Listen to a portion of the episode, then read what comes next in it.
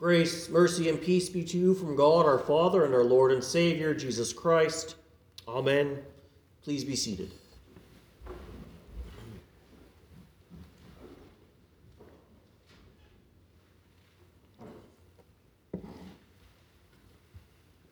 When the Lord God had brought the people of Israel out of Egypt with many signs and wonders, and they had gathered around Mount Sinai, he descended in the midst of a great cloud filled with thunder and lightning, and said to all the people, I am the Lord your God, who brought you out of the land of Egypt, out of the house of slavery. You shall have no other gods before me.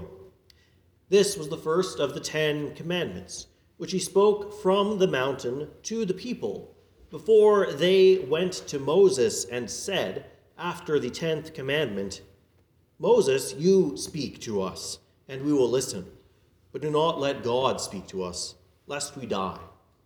Moses said to the people, Do not fear, for God has come to test you, that the fear of him may be before you, that you may not sin.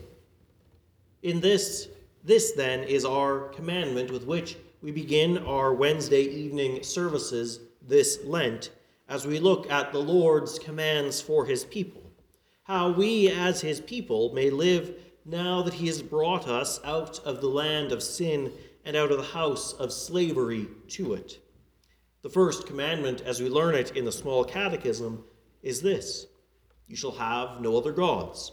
And what does this mean? We should fear, love, and trust in God above all things. Our first reading this evening from Exodus 32 where the people commanded Aaron to make for them the, a god to worship, serves as the prototypical breaking of this commandment for us. This may be called crass or outward idolatry, as it's seen very plainly from outward actions. Our psalm this evening, Psalm 81, describes this as the worship of strange gods and of foreign gods. That is, they are unknown, strangers from foreign nations. They are not the God who saved Israel from Egypt, who is the very same God who saved us from sin, death, and the devil. In building the calf, Aaron built an idol after the manner of the Egyptians, who worshipped such animals as their gods or as representing them. We know, of course, that these false gods are not really gods at all. And St. Paul tells us in his epistle to the Corinthians what they truly are demons. My beloved, flee from idolatry, he says. What pagans offer, what pagan sacrifice they offer to demons and not to God. I do not want you to be participants with demons. You cannot drink the cup of the Lord and the cup of demons. You cannot partake of the table of the Lord and the table of demons. Shall we provoke the Lord to jealousy? Are we stronger than he? The Lord takes the breaking of this commandment especially very seriously, as we saw in our first reading. He does not want our hearts to belong to another or for us to follow after demons who do not and cannot save us. And so we obviously should not worship false gods along with the true and only God. But likewise, St. Paul reminds us we should not even participate in such worship, even if we say that we're not worshiping the demons behind it. As such, to flee idolatry, we should not participate in the worship of idols. We should remove ourselves when such worship of demons under the form of false gods is happening so as not to participate with demons and provoke the Lord to jealousy. This includes when prayers are offered to them or sacrifices such as incense, sage, sweetgrass, and tobacco, or anything else. To stay or participate gives our tacit permission and consent and tells others that we approve of this worship of false gods. God preserve us from this, especially in our age when such things are becoming more and more common in our everyday lives, and such idolatrous worship is making its way into our workplaces, just as in the ancient days. Likewise, we should not partake in those things which stem from such false worship or are connected to it, or which have their roots in idolatry. This includes many of the practices which come from the so called New Age movement, which is not new at all, but has modernized many ancient idolatrous practices. An example of things like this is the use of crystals or talismans or other things that we put in the home that are designed to bring good luck or ward off evil, or seeking the advice of horoscopes and the misuse of the stars which were given for us to count the months. To use these things is to participate in idolatry, as it puts our trust in them and gives and seeks from them protection and good rather than from God.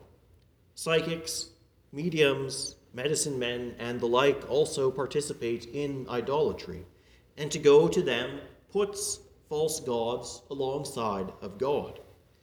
Even those which are dressed up in a plausibly Christian veneer such as seeking out signs or omens with Christian buzzwords attached, looking for evidence of angels and the like, falls under this form of idolatry. Because the Lord specifically and strictly forbids such practices because they take our eyes off of Him as we seek to divine His hidden will and use the means to do that which demons have introduced into the world. To participate in this is to participate in idolatry. What St. Paul said by the Spirit to the Christians in Corinth I say to you, beloved, flee from idolatry.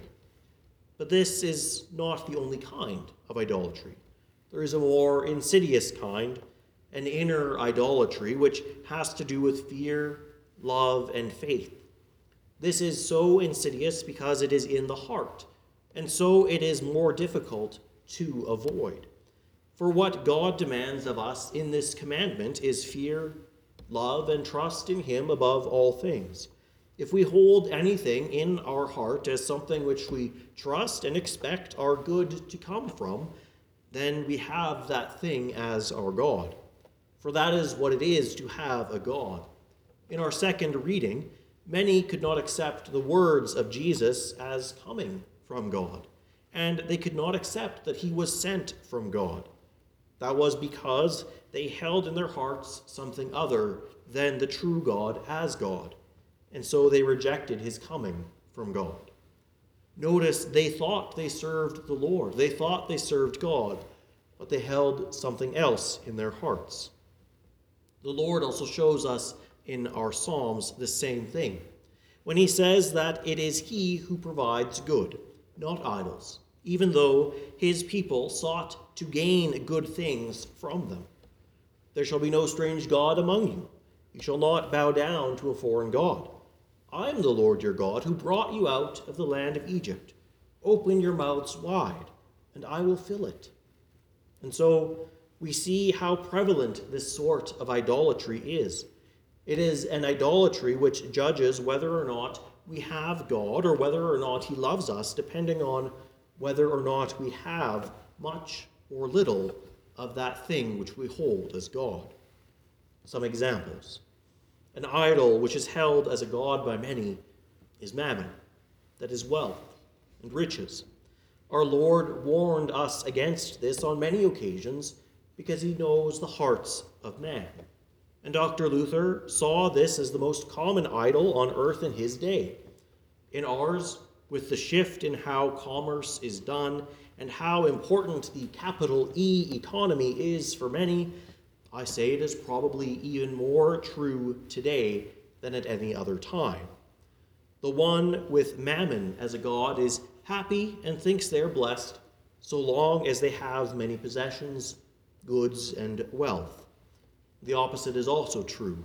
When such a person that holds mammon as a god is without these things, they're despondent, despairing, and feel as if God has abandoned them and cursed them because of their lack.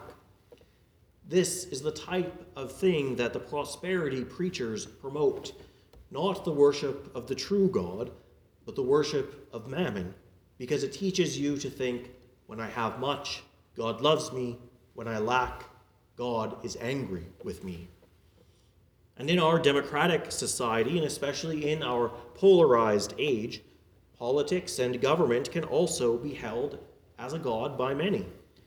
Usually it takes the form of holding to a particular party as God.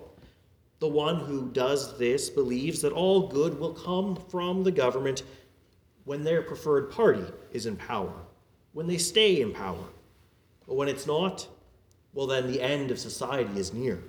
It is collapsing as we speak because the other party has gained power. The other party is often seen as devils and their members deceived.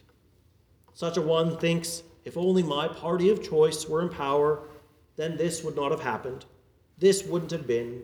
Things would have been better, etc. Such actions hold persons and parties as God because they expect and hope for all good from them, and they despair when their God is not in power. So too it can happen with skill, health, and our own self will.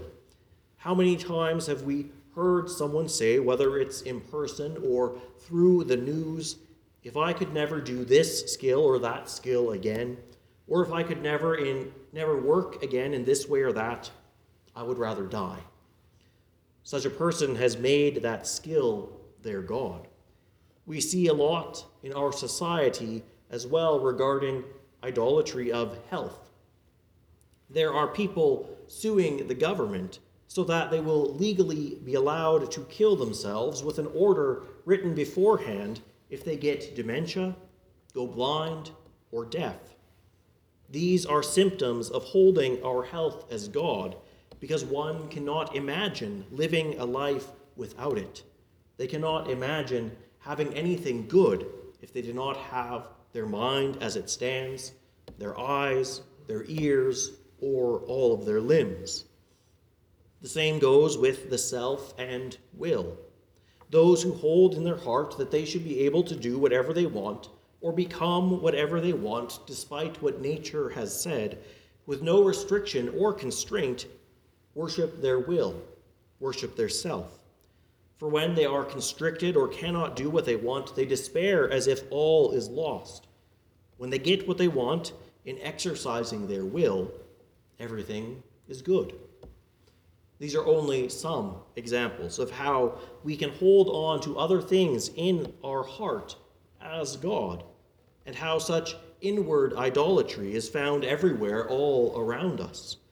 But the Lord's commands are not only what we are not to do, they're not only negative in that sense, but they're also positive. For they tell us, they tell us whom God has redeemed by the precious blood of his Son and are regenerated by the Holy Spirit as being new creations, how we should live as his people. Thus, with this command, you shall have no other gods, and what it requires above all is faith, that we trust in him, that we look to him as the source of all good things, and look to him for protection and help at all times. If we hold to God as God, trusting in Him above all things, and thus fearing and loving Him above all, then we don't need to fear if we lose everything. If the world and politics seems to be getting worse, if we lose body parts, mobility, or our mental faculties, because we have God.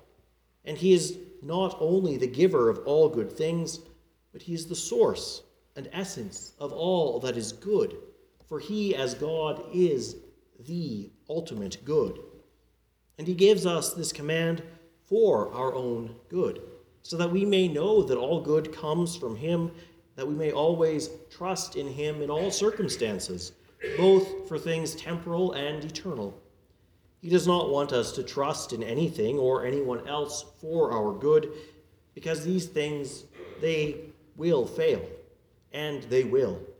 We will be hopeless when our idols fail us, we'll be despairing and we'll be lost.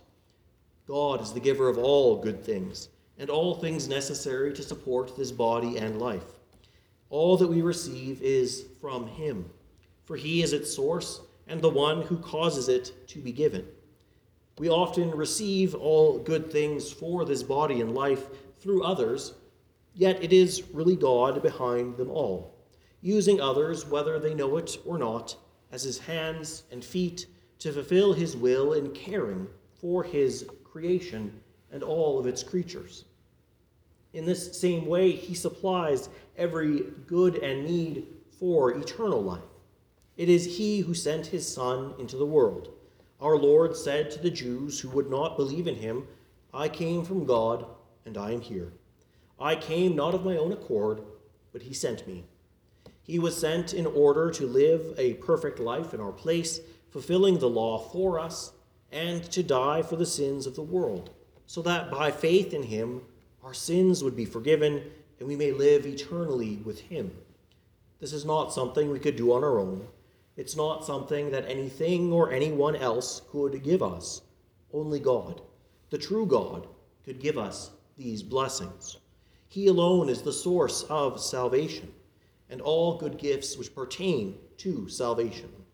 That is why he desires that we turn to him alone for this, for he alone has it to give. That is why he desires for us to fear, love, and trust in him above all things and to see that all good comes from Him. Because it does. We can't get it anywhere else. Thus, this commandment is the first commandment because it is above and before all others. It is the source of all other commands, and it is interwoven through them. We see this in the meaning in the small catechism. This one, the first commandment, means that we should fear, love, and trust in God above all things. Every other commandment meaning begins with, we should fear and love God so that. We do all that He has commanded because He is our God. That is why we do them. And because He is the giver of all that is good. And because He has worked our salvation and delivered us from death. Nothing is so great as He, nothing so precious, nothing so faithful, merciful, and loving. May we, by God's gracious will, always hold to Him and Him alone as God in true faith until He brings us into the resurrection and life for all the living. Amen. And now may the peace of God, which surpasses all understanding, guard and keep your hearts and minds in Christ Jesus our Lord. Amen.